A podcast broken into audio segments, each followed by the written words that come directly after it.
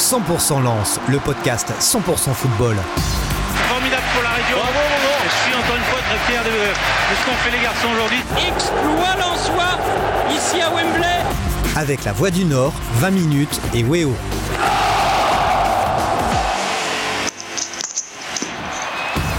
Allez, c'est parti pour un nouveau numéro de 100% Lance, votre podcast. Euh, soyez les bienvenus. hein. J'espère que euh, tout le monde va bien. On est ensemble pendant une petite demi-heure, bien sûr, pour euh, revenir sur l'actualité du, RC Lens. Podcast que vous pouvez écouter sur lavoidunord.fr et 20minutes.fr et podcast que vous pouvez également regarder sur Weo le lundi. Avec moi aujourd'hui, euh, Antoine Plaquet de Weo. Ça va, Antoine? Salut, ça va, ouais, bonjour à tous. Philippe Guilbeault, Voix du Nord. Ça va? Salut, ça roule. Christophe Kuchli également, euh, Voix du Nord et puis euh, D'autres choses. et d'autres choses. Salut tout le monde. Et pour terminer, Philippe Leclerc, Voix du Nord. Salut euh, Philippe. Oui, bonjour. Allez, trois thèmes dans cette émission. Trois thèmes dans cette émission. Euh, le retour sur le, le match hein, entre Lens et Monaco, euh, huitième de finale de, de Coupe de France. On va se demander aussi si Lens doit changer euh, sa philosophie, si euh, Franquès doit se renier. Et puis euh, on terminera avec euh, l'interview d'Arnaud Pouille dans La Voix des Sports de ce lundi. C'est parti. 100% Lance, 100% football. On commence tout de suite donc avec euh, ce match assez incroyable hein, euh, face à Monaco en Coupe de France. Euh, défaite 4 buts à 2, élimination donc face au Monégasque. Si on oublie le, résultat, messieurs, qui n'est pas en faveur du, Racing, est-ce qu'on peut dire qu'une fois de plus, on a vu un, grand match, peut-être un des plus grands matchs de la saison? C'est vrai qu'il y avait du rythme, de l'intensité, des occasions, des buts. Lens avait déjà réalisé un des points, un des sommets, hein, un des points culminants de la saison. C'était à Marseille il y a quelques semaines, quelques mois. Est-ce qu'on a encore vu hier euh, un très grand match? Pour moi, c'est monté un peu moins haut parce que j'ai l'impression que les deux équipes n'ont pas souvent joué très bien en même temps. Il y a vraiment eu des temps forts. Alors le match était assez sympa, il y avait des occasions, il y avait des buts. Donc c'est clair que devant la télé, on s'ennuyait pas. Maintenant, c'est vrai que ça fait un peu euh, trou d'air lensois où on prend trois buts. Derrière, on se réveille assez gros temps fort euh, pendant, pendant pas mal de temps, une bonne demi-heure. Et puis ensuite, t'arrives pas à revenir à 3-3 et ça s'écroule un petit peu sur la fin. J'ai trouvé ça un peu moins incertain peut-être que certains matchs comme face à Marseille où tu dis à tout moment ça peut basculer d'un côté ou de l'autre. Là, c'est vraiment euh, Monaco roule sur Lens, ensuite Lens essaye de rouler sur Monaco. Donc c'était un petit peu plus un jeu de ping-pong que vraiment un bras de fer. On va essayer de comprendre, hein, de décrypter justement euh, euh, ce match. Euh, Philippe, peut-être ton ressenti, toi, à l'issue de, de- de ce match, toi qui l'as regardé, tu n'étais pas au stade hier, mais tu l'as regardé devant, devant ta télé. C'était c'était quoi ton ressenti à- à- bah, devant ce, ce Lance Monaco? D'abord du, du plaisir parce que on en a pris pendant ce match, comme on en prend souvent euh, cette saison avec, euh, avec le Racing. Il y a eu énormément d'intensité, vraiment, c'était euh, assez impressionnant à, observer. Euh, de l'incertitude parce qu'à la mi-temps, je pensais que c'était un peu plié. Finalement, ça n'était pas tant que ça. Donc euh, du suspense, un match de coupe très intéressant. Et un peu de frustration aussi parce que je pense qu'avec quelques armes défensives un peu plus affûtées, il y avait moyen de faire, de faire mieux encore. Donc un peu entre plaisir et frustration. Quoi. Alors, plaisir, frustration, c'est vrai que le Lens nous a donné du, du plaisir, frustration forcément parce que Lens est, éliminé, mais il y a des choses qu'on va essayer de comprendre et il y a des choses qu'on ne comprend pas forcément. C'est-à-dire qu'il y a des matchs qui sont clairs à lire avec une équipe euh, dominante. Là, euh, quand on voit par exemple les dix premières minutes de Lens très intenses qui mettent en difficulté les, les Monégasques, et puis ensuite le rapport de force inverse, ce sont les Monégasques qui, qui font fort, et là les, les sont complètement éteints. Puis en seconde période, on voit une équipe de Lens qui repart pied au plancher. J'avoue que j'ai du mal à comprendre en fait ce qui se passe euh, concrètement dans la tête des, des Lensois et puis qu'est-ce qui se passe, euh, bah, pourquoi tout d'un coup ils, subissent alors que c'est eux qui ont fait subir pendant, pendant les dix premières minutes. Euh, est-ce que tout s'explique dans le foot? Est-ce qu'on peut tout expliquer? Bon, c'est peut-être l'in- l'intensité qui explique ça. C'est vrai que quand on met beaucoup d'intensité euh, dans un match, on a forcément des temps forts et des temps plus faibles.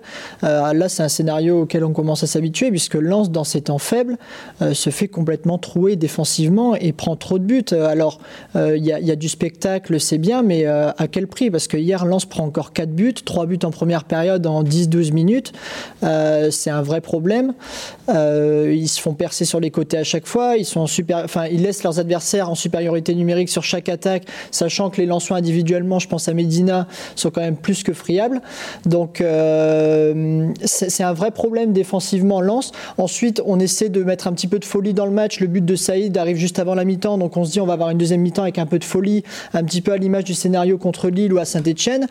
Mais voilà, cette fois-ci ça passe pas puisque euh, Monaco a fait le break. Lens aurait pu revenir certes, mais bon, mettre de la folie, enfin la folie c'est pas c'est pas une donnée un peu raisonnée dans un match. Il y a un moment où tu te fais rattraper et là le score hier il est, euh, il est plutôt logique. L'élimination de Lens elle est logique hier.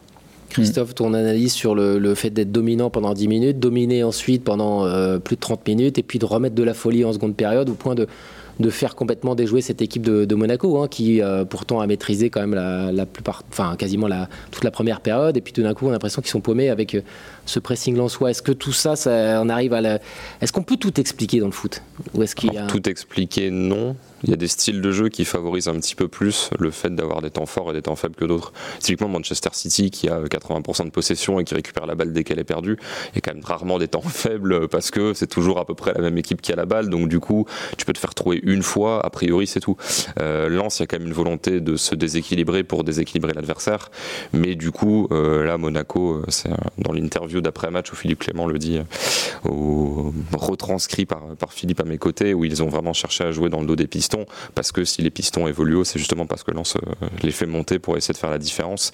Et c'est vraiment une donnée où c'est un kit double. Quoi. C'est soit tes pistons vont être très hauts et vont faire des différences et tu vas marquer des buts, soit bah, l'adversaire va réussir à gérer ça, mais du coup il aura des espaces à attaquer euh, derrière. C'est vrai que si Lance était une équipe prudente qui joue en 4-4-2 avec vraiment deux lignes de 4 qui se projettent pas, c'est sûr qu'il se passerait beaucoup moins de choses, mais du coup il y aurait moins de temps faible. C'est euh, c'est la contrepartie du risque finalement.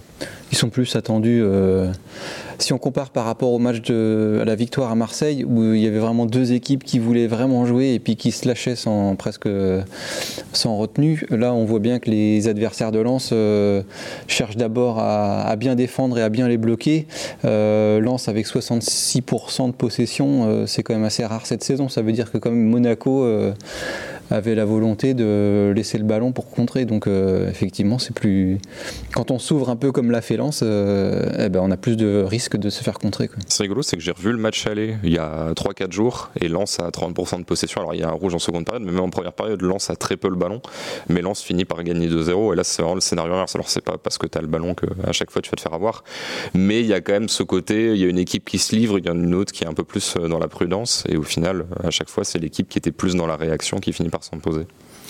Est-ce que Lens est, sur un fil euh, Peut-être euh, Philippe Leclerc. Euh, est-ce que Lens est sur un fil? C'est vrai que il, gagne à l'arraché face à, Rennes en championnat. Il gagne vraiment au bout du temps quasiment additionnel hein, face à Saint-Étienne. là, on a vu une équipe complètement maîtrisée par l'Olympique de Marseille. On, voit cette déception face à, Monaco. Est-ce qu'on les sent plus sur un fil qu'il y a quelques semaines, quelques, quelques mois Les Lensois, on a l'impression que tout est moins maîtrisé. D'abord, ils, ont été largement observés aussi, hein, donc ça c'est quand même un point très important. Euh, L'effet de surprise euh, de, de, la première partie du championnat n'est plus, plus d'actualité. Hein, ils sont ultra. D'ailleurs, on voit euh, notamment Jonathan Klaus qui était ultra performant dans, les premiers temps, l'être beaucoup moins. On l'a beaucoup moins vu hier, notamment en première période. Donc c'est un jeu qui est très observé et c'est un jeu à risque. Donc euh, forcément, ça donne du spectacle, ça peut donner des buts, on en donne, mais, enfin on en met, mais aussi euh, forcément ils en prennent parce qu'ils n'ont pas non plus, on en, revient à ça, cette solidité, cette solidité défensive qui leur permet vraiment d'être euh, d'être très serein à ce niveau-là. Euh, hier, je suis désolé, mais euh, j'aime beaucoup de garçons, mais Medina, il est complètement hors sujet. donc c'est sûr que là, ça va être un axe de, de, travail important pour Franck et son groupe, c'est évident. Mais il y a un petit peu moins bien, c'est vrai, mais je pense qu'il ne faut pas non plus oublier d'où on vient, quoi. c'est surtout ça. Ouais, du coup, ben, la transition est toute vue. Hein. Ça va être notre deuxième thème. Lance doit-il changer sa philosophie? 100% lance, 100% football. C'est aussi l'ADN du Racing, hein, euh, d'aller de l'avant. Euh, c'est la philosophie, en tout cas, de, de Francaise. Euh, Francaise qui, avant le, match face à, Monaco, avait prévenu. Il avait dit voilà, on est une équipe qui va de l'avant, une équipe qui cherche son équilibre. Bon, il en avait parlé avant Monaco. Et ce problème. Hein. Lensois a vraiment sauté aux yeux euh, bien, euh, après cette défaite face à Monaco. Euh, les Lensois ont été sanctionnés quatre fois. c'est vrai que c'était chirurgical. Hein, Monaco, il y a quasiment eu cinq frappes, six frappes dans le match, quatre buts au final. vous l'avez écrit, hein, Philippe, dans la Voix du Nord, Voix des Sports, enfin en tout cas dans la Voix des Sports de, ce lundi. Lens en 2022. c'est 9 buts encaissés, 9 buts en 5 matchs. Il y a un problème de Lens qui finalement attaque trop je sais, euh, qui se découvre trop alors, est-ce qu'il faut changer l'ADN Enfin, l'équipe, a priori, elle a été construite pour jouer ce, jeu-là. Euh, quand on a le 16e ou 17e budget, qu'on propose ce football-là avec ce, cet ADN-là et qu'on est 8-9e, ben, finalement, on s'en tire pas si mal. Alors, est-ce que euh, tout changer pour essayer, essayer d'aller plus haut, euh, est-ce que ça, ça permettra à l'équipe d'avoir une vraie forme compétitive? J'en suis pas sûr, en fait. Christophe, euh, euh, euh parle lui de, déséquilibre, mais comment font les, autres équipes de, Ligue 1 C'est-à-dire qu'à un moment, de toute façon, pour gagner un match, on est obligé d'attaquer. Donc lui, il, explique que son équipe, lorsqu'elle est en phase offensive, elle est plus friable euh, défensivement. Mais ça, c'est le propre de toutes les équipes ou est-ce que c'est vraiment propre à Lens qui attaque trop et va trop de l'avant? En gros, l'une des notions, c'est pas la seule, hein, mais c'est le nombre de joueurs devant le ballon. C'est-à-dire que tu peux essayer de marquer en n'ayant que deux joueurs devant le ballon. C'est-à-dire n'importe quoi, tu as un numéro 10, tu as deux attaquants, tout le monde reste en soutien, en couverture. Tu t'attaques à 3, tu attaques à 3 contre 6, contre 7. Il n'y a pas énormément de chances de réussite, mais potentiellement ça peut fonctionner. Ou alors tu as deux attaquants, un ailier qui déborde, tu centres, l'un des deux attaquants essaie de mettre la tête. Au final, ça aboutit pas. Bah, tu as quand même tous les joueurs qui sont en couverture, qui sont en place, il n'y a, a, rien à changer. Là, Lens, il y a quand même la volonté de créer, alors peut-être pas à chaque fois des égalités numériques avec la défense adverse, mais en tout cas de euh, faire en sorte que les attaques soient vraiment rentabilisées. Alors le Chili de Bielsa, c'était ça, ils attaquaient à 7, et bon, la, balle était perdue, c'était compliqué, mais t'étais limite à 7 contre 7 à chaque fois, donc à chaque attaque, t'avais des chances de marquer. Et Lens, il y a quand même ce côté-là, et parfois, ça se retrouve aussi dans les profils de joueurs, c'est-à-dire que euh, si tu dis à Klaus ou à Frankowski, bah non, les gars, suivez pas les attaques, euh, restez en couverture parce qu'il faut qu'on attaque à 3-4 et que le reste, ça soit un bloc défensif, quel intérêt finalement t'aurais à avoir Frankowski et Klaus en piston, alors ce sont deux profils offensifs. Quoi. Klaus peut-être pas loin d'être le meilleur centreur du championnat, et Frankowski qui au départ est un ailier. Donc c'est vrai que si tu mets ces profils-là, c'est pour attaquer. Donc euh, j'avoue que dans la construction d'équipe là, il y a, je sais pas s'il y a une bonne manière de faire. En gros, ça, tu pourrais faire la même chose, mais en disant soyez un peu plus prudent, projetez-vous un peu moins. Mais est-ce que ça réglerait la question? Parce que Medina, c'est pas toujours des soucis de projection de ses partenaires qui font qu'ils ratent des choses. En fait, parfois c'est juste qu'ils perdent un contrat, mais euh, même sans être, euh, sans trop découvrir, Medina pourrait perdre les mêmes un contrat en ce moment. Donc c'est ça qui est un petit peu embêtant. Et est-ce que Lens n'est pas rattrapé par la limite de son effectif en quantité, puisque c'est quand même un, style de jeu qui demande énormément d'énergie. Je pense notamment aux deux pistons qui ont pas vraiment de remplaçants, les deux. Euh, clairement, ils, sont, en dessous physiquement. enfin, on sent qu'ils sont moins bons qu'en début de saison. Et c'est ce qui explique aussi ce, coup de moins bien. Euh, peut-être que ce, système-là vaut mieux pour des équipes un peu mieux armées, en tout cas avec un effectif un peu plus dense. Euh, là, je sais pas, il faut. En tout cas, Frankowski, ça s'est vu. Hein. il commence à être vraiment faut le dire, hein, cramé. C'était limite le remplaçant de Machado en début de saison ou pas loin. Quoi. Et là, il fait tous les matchs. Il n'avait pas coupé. Hein. C'est vrai qu'il vient de MLS, il n'avait pas coupé. Euh, on attend euh, avec impatience le retour de Haïdara quand même pour. Euh... Mais ça y est, il est revenu. Hein. Il est revenu, oui. Non, mais il s'est fait éliminer avec le Mali, mais il est revenu. Est-ce qu'il va pouvoir être opérationnel très rapidement? Pourquoi pas? Euh, alors, est-ce que ça joue? Parce que Francaise, lui, euh, il insiste sur le fait que les... c'est une histoire de placement et de, et de lecture de, de jeu avant tout, et de retard sur certaines phases qui coûtent, euh, qui coûtent ça, et qui coûtent après les boulettes de Medina et, compagnie, mais lui, il insiste d'abord sur ça. Alors après, est-ce que... Bah, c'est pas faux. Maintenant, c'est vrai que quand tu es plus en forme, même si tu as 5 mètres de retard au départ, peux les rattraper. Alors que euh, là, dans la forme où ils sont, euh, un mètre de retard, là, il y a la moitié des buts, mm-hmm. où il y a un mini décalage au début, et en fait, le décalage, il reste jusqu'au bout, parce que le temps qu'il comble ce mètre de retard, bah, la passe, elle est déjà faite, surtout face à Monaco. Je veux dire, si en face, c'est euh, Angers ou Saint-Etienne, je pense qu'ils reviennent quand même sur l'action. Là, tu es face à des joueurs qui, voilà, s'ils ont un mini temps d'avance, le temps, tu le récupères jamais. Philippe, l'autre Philippe, est-ce que Lens doit changer quelque chose ou est-ce que Lens bah, doit continuer dans, cet esprit-là hein? Finalement, c'est un petit peu l'attaque à tout prix euh, même si, euh, allez, on sait que ça va passer une fois sur deux. Est-ce que doit, Lens doit rester dans, cette euh, philosophie? Moi, je pense qu'absolument, il doit rester dans cette philosophie pour plusieurs raisons. La première, c'est qu'on s'est tellement ennuyé avec des équipes qui jouaient pour ne pas perdre qu'on va quand même pas se plaindre d'en avoir une qui joue pour gagner. Euh, et puis au-delà de ça, quelles sont les ambitions du Racing euh, actuellement, dans l'état actuel des choses? Quelles sont les ambitions du Racing? La Coupe de France, bon, c'est sympa, on aurait joué un tour de plus, deux tours de plus. Bon, le championnat, quelles, euh, quelles ambitions est-ce que peut avoir le Racing? Euh, être dans, le top quoi Dans le top 4, dans le top 5, ça paraît hyper compliqué. Donc pourquoi pas euh, se faire plaisir et faire plaisir parce que ça reste avant tout un spectacle et euh, autant prendre du plaisir quoi. et puis et puis ça va progresser. Ils vont tirer des enseignements de certaines de certaines options, peut-être tactiques, techniques ou des choix de des choix d'hommes, même s'ils sont très peu trompés dans, dans, dans, dans leur choix de joueurs. Euh, mais surtout pas changer cet ADN, surtout pas changer, euh, quitte à ne pas gagner tout le temps, tant pis, mais au moins qu'on se régale un petit peu parce qu'on en a quand même bavé pendant un paquet d'années. quoi. je suis d'accord. Hein. C'est Lens a la chance, enfin pas la chance puisqu'ils sont eux-mêmes allés le chercher, mais d'être aujourd'hui euh, placés confortablement au classement par rapport à leurs ambitions de maintien du début de saison. Donc effectivement, il y a des équipes en Ligue 1, je pense à Saint-Etienne par exemple, et je pense que Pascal Duprat ne voudra pas jouer comme ça, il voudra rester plus pragmatique, quitte à pas faire de spectacle. Donc effectivement, Lens à ce confort-là. Donc, euh, bah, faisons du spectacle et c'est un choix à faire. Hein. mais euh, tu sais que tu vas perdre des points en route, quoi, et que tu vas prendre beaucoup de buts euh, et que tu vas générer peut-être des frustrations. Question peut-être un peu, un peu naïve, pourquoi on voit pas finalement des matchs comme ça tous, les week-ends en, Ligue 1 euh, Le football reste un jeu, hein, finalement? Pourquoi euh, finalement les, joueurs, les acteurs se lâchent pas? Est-ce qu'on voit pas Pourquoi on voit pas des matchs plus spectaculaires? Euh, Est-ce que tout ça c'est la faute finalement des entraîneurs, des entraîneurs plus frileux bah, en tout cas, si le football était comme ça tous les week-ends, ça serait la régalade, quoi, non? Après, je me mets dans la peau d'un entraîneur qui n'aurait pas forcément, en gros, qui ferait la même chose que Francaise, mais qui n'aurait pas le même crédit. Euh, si tu prends, et c'est possible, hein, tu prends 3, 4, 0, le lendemain, tu vois tes dirigeants et tu es obligé de leur justifier pourquoi ton approche, elle est comme ça. Si tu es euh, un mec ultra charismatique, que tu as déjà un passé pour toi, pourquoi pas. Si tu es un peu un mec qui sort de nulle part, euh, qui est en début de carrière, etc., Bon, si tu fais ça deux, trois semaines de suite, c'est compliqué. Alors tu vas me dire, euh, ça pourrait s'entendre, hein. les résultats finiraient par arriver, il n'y aurait pas des défaites chaque semaine, oui.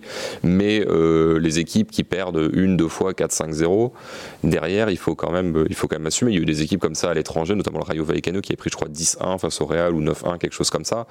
c'est clair qu'il y avait des victoires, mais bon, quand tu, quand tu découvres trop, derrière, et on est les premiers, les médias, à dire pourquoi vous faites ça en fait, quel est quel est l'intérêt? C'est vrai que malgré tout, c'est un jeu. Maintenant, les intérêts financiers sont tellement énormes, et même pour les entraîneurs, hein, c'est leur carrière, que je peux comprendre aussi le côté, bah, le public c'est bien, mais bon, si c'est pas, à mon sens, la meilleure approche ou que ça ça payera à moyen terme. Euh, le moyen terme n'arrivera jamais parce qu'à court terme, je vais, me faire, je vais me faire virer si jamais je gagne pas de match. Mm. C'est le choix des dirigeants. Hein. C'est qu'est-ce qu'ils qu'est-ce qu'ils veulent voir et qu'est-ce qu'ils veulent, euh, qu'est-ce qu'ils sont prêts à risquer pour euh, pour voir ça. À Lens, ils ont ils sont en accord total avec Francaise, donc ça, ça, leur convient. Mais on voit bien qu'il n'y a pas beaucoup de clubs où c'est comme ça. Il y a une entente entre le ils veulent pas avoir euh, autant de risques euh, de, voir leur équipe perdre, donc euh, ils prennent un coach qui prendra moins de risques. Puis combien d'équipes n'ont, entre guillemets, rien à jouer dans une saison? C'est-à-dire la moitié, soit elles jouent l'Europe, soit elles jouent le maintien. C'est-à-dire des équipes qui ont un peu ce confort comme Lance-là. Bon, il n'y en a pas. Même à Montpellier va essayer de jouer l'Europe. Enfin voilà, finalement, c'est. Il n'y en a pas. Il y, a, même pas. Hein, j'en vois pas d'autres, ah honnêtement. Euh, c'est vrai que, que la Ligue a déjà pensé à une sorte de, récompense finalement des équipes qui. Est-ce que c'est un truc qu'on peut imaginer C'est un jour une, des points qui récompensent les équipes qui prennent des risques, une prime. Non, mais une prime au spectacle finalement. Est-ce que c'est envisageable On est plus, on est, on est complètement euh, hors sujet. C'est un truc qui. Si tu veux truquer le championnat, oui ça existait avant, hein, mais euh, je t'annonce qu'au bout de, au bout de six mois, il y a des équipes qui vont s'arranger pour laisser l'autre gagner 5-0, qu'elle a un point en plus, pour ensuite euh, se rendre l'appareil euh, plus tard. Malheureusement, je pense que dans le monde auquel on vit, je pense peut-être cyniquement, mais je suis pas persuadé qu'il y aurait pas des retours d'ascenseur où des équipes se, font un peu des passes décisives pour avoir des points bonus. Bon, en tout cas, bas les blocs bas, ça sera le, mot hein, pour conclure ce thème, parce que c'est vrai que quand ça joue, on, on, avait deux équipes joueuses, Lens et Monaco, c'est vrai que ça nous donne des matchs quand même très très plaisant. Allez, on attaque le, dernier thème avec euh, ben, justement l'interview d'Arnaud Pouille dans La Voix des Sports. 100% lance, 100% football. La voix des sports de, ce lundi avec euh, une grosse interview, hein, grosse interview de d'Arnaud Pouille, euh, euh, Philippe Guilbeault, pas mal de, thèmes hein, qui sont évoqués. Il y a le mercato, il y a Seko Fofana, il y a également Guy Solfi, le coordinateur sportif, la fin des jauges. On va peut-être commencer par justement la, fin des jauges. bientôt le, retour hein, du public à Bollard. C'est vrai que Lens n'a pas été gâté avec les, les jauges. Par exemple, Lille euh, n'a eu qu'un seul match euh, avec jauge réduite, c'était le Lille-Lorient, pendant que Lens, de son côté, avait quatre matchs. Et quel match hein? Il y a eu euh, le derby face à Monaco en Coupe de France, il y a eu le Lens-Rennes, le Lens-Marseille et le Lens-Monaco. Est-ce que déjà, ça a un impact financier du côté de Lens, Alors oui, forcément, ça a un impact financier. Bon, Arnaud Pouille le dit, il, il, avait budgété justement cette, ce passage à jauge réduite. On pourrait presque dire que de toute façon, euh, Lens, de toute façon, il aurait pu jouer les quatre derniers ou les quatre premiers, il aurait rempli son stade. Après, ça joue aussi sur la valeur du ticket euh, et des prestations. Donc, euh, il y a quand même un petit, petit différentiel là. et oui, pour revenir sur le Lens, a payé très cher en fait. Hein, les jauges, le nombre de matchs par rapport à Lille. Et puis on, se rappelle aussi que les, après les incidents du derby. Euh, c'est vrai qu'il y a eu deux matchs aussi à huis clos, exact. Lens joue deux matchs à huis clos. Et alors que s'il avait fait ces deux matchs-là à l'extérieur, il en aurait peut-être eu qu'un seul. Euh, on, peut, on peut aussi imaginer ça. Donc il a payé assez cher cette saison le, tous ces problèmes de, de jauge. Philippe, euh, est-ce que ça aurait pu changer quelque chose sur la physionomie de peut-être un ou deux matchs euh, si Lens avait joué dans un stade plein? On pense, pas, au Lens Strasbourg, hein, c'était une défaite pour Lens, ou au Lens Reims, ou alors ces quatre matchs. Hein, bon, Lens Rennes, ça a gagné, Lens Marseille, ou peut-être le Lens Monaco. Est-ce que ça aurait peut-être pu avoir une incidence finalement si Lens n'avait pas joué avec ces, ces jauges réduites? Difficile à dire, euh, euh, réécrire l'histoire, on ne sait pas, mais on peut imaginer quand même que jouer devant 0, euh, devant 5000 ou devant 35 000, c'est pas tout à fait la même chose. Et pour les joueurs locaux, enfin pour les, pour les joueurs qui évoluent dans leur stade, et pour l'équipe l'équipe adverse aussi. Donc oui, j'aime imaginer que le, public a son importance et ça peut changer les choses. En tout cas, ça peut quand même ça peut quand même donner un peu de boost dans certains moments, dans certains temps faibles, ou relancer, j'imagine, hier, euh, le, match, euh, le, match contre Monaco hier, lorsque Lens revient à, 3-1, 3-2, euh, si ça pousse derrière à 38 000, c'est pas tout à fait la même chose, même s'ils ont fait le taf, s'ils ont fait le boulot, hein, ceux qui étaient là, ça s'entendait même à la télé, mais c'est pas tout à fait la même chose, et heureusement d'ailleurs, sinon ça n'aurait pas, de, pas de sens. Autre thème ensuite euh, abordé dans, dans l'interview euh, avec euh, Arnaud Pouille, hein, le mercato. bon, mercato terminé, il y a eu Patrick Berg, Fofana ne, partira pas. malgré tout, il parle quand même de, de, Fofana qui a eu peut-être une dernière offre de, de l'Olympique de Marseille, non?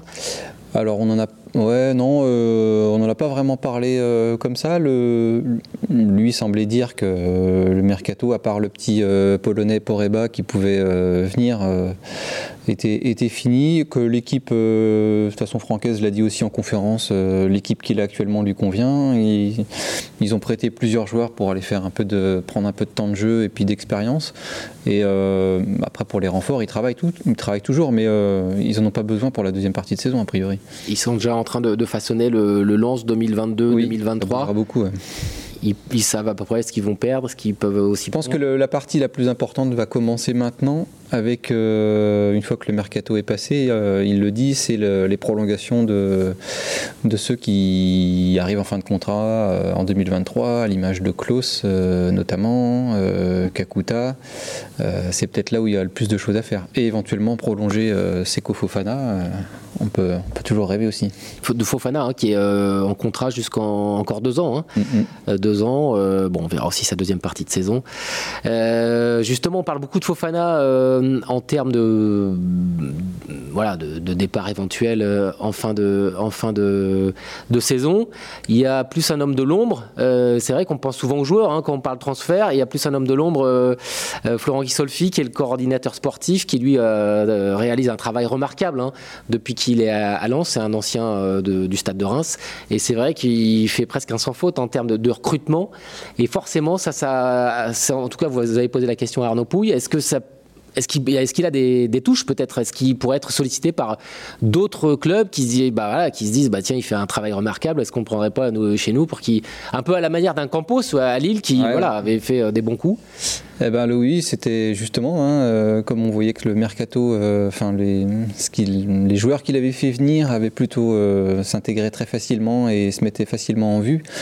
on pouvait se poser la question de savoir un peu si lui n'était pas sollicité. Alors il l'est peut-être. après le euh, Florent Ghisolfi fonctionne très bien euh, parce que c'est lui qui a mené toute, euh, organisé un peu toute la cellule de recrutement, qu'il a la confiance directe bah, des deux personnes au-dessus de lui, Arnaud Pouille et Joseph Ougourlian. Euh, est-ce que ça fonctionnerait dans un autre club où il y aurait aussi d'autres euh, personnages, un directeur sportif ou des choses comme ça? Euh, Je ne sais pas du tout. Après, si, il a, du talent, donc oui, forcément qu'il ferait des bons coups. Mais il fonctionne aussi parce que la cellule tourne en harmonie. Quoi. Philippe, qu'est-ce qui t'a le plus intéressé, toi, dans cette interview d'Arnaud Pouille? Qu'est-ce qui, qu'est-ce qu'il en ressort pour toi? L'état d'esprit. C'est pas une information plutôt qu'une autre mais euh, même si elles sont très intéressantes, hein, bien sûr. Mais l'état d'esprit d'Arnaud de, Pouille et l'état d'esprit du Racing, c'est-à-dire qu'on ne se prend pas pour ce qu'on n'est pas. Euh, on a de l'ambition, mais euh, on reste, comme il a dit, je suis infirmier, euh, les pieds sur terre. Il est, c'est un, c'est un ch'ti, euh, les pieds sur terre, bien, bien enracinés. Euh, on flambe pas et euh, il faut pas que ça change. Ça, ça reste, ça, ça reste l'ADN aussi du, club et, c'est très important de, de, de, garder cette culture-là, de garder cet état d'esprit. Donc, au-delà des informations très intéressantes, donc on peut lire dans ce papier, je pense que moi, ce qui me marque, c'est euh, l'approche, l'approche qui est très humble, très très simple en fait. Et cette simplicité, elle est, elle est aussi gage de réussite, je pense, en partie. Ah, euh, très belle interview donc d'Arnaud Pouille que euh, vous pouvez retrouver dans la Voix des Sports de ce lundi. Le hasard, ça n'existe pas trop. Hein. Euh, voilà ce que ce que nous raconte Arnaud Pouille qui développe forcément le prochain match pour Lens. Eh bien, ce sera dimanche à Lorient. Merci messieurs. On se retrouve la semaine prochaine. Ciao. 100% Lens, le podcast 100% football. Très fier de, ce qu'ont fait les garçons aujourd'hui. Exploit soi ici à Wembley. Avec la Voix du Nord, 20 minutes et Weo.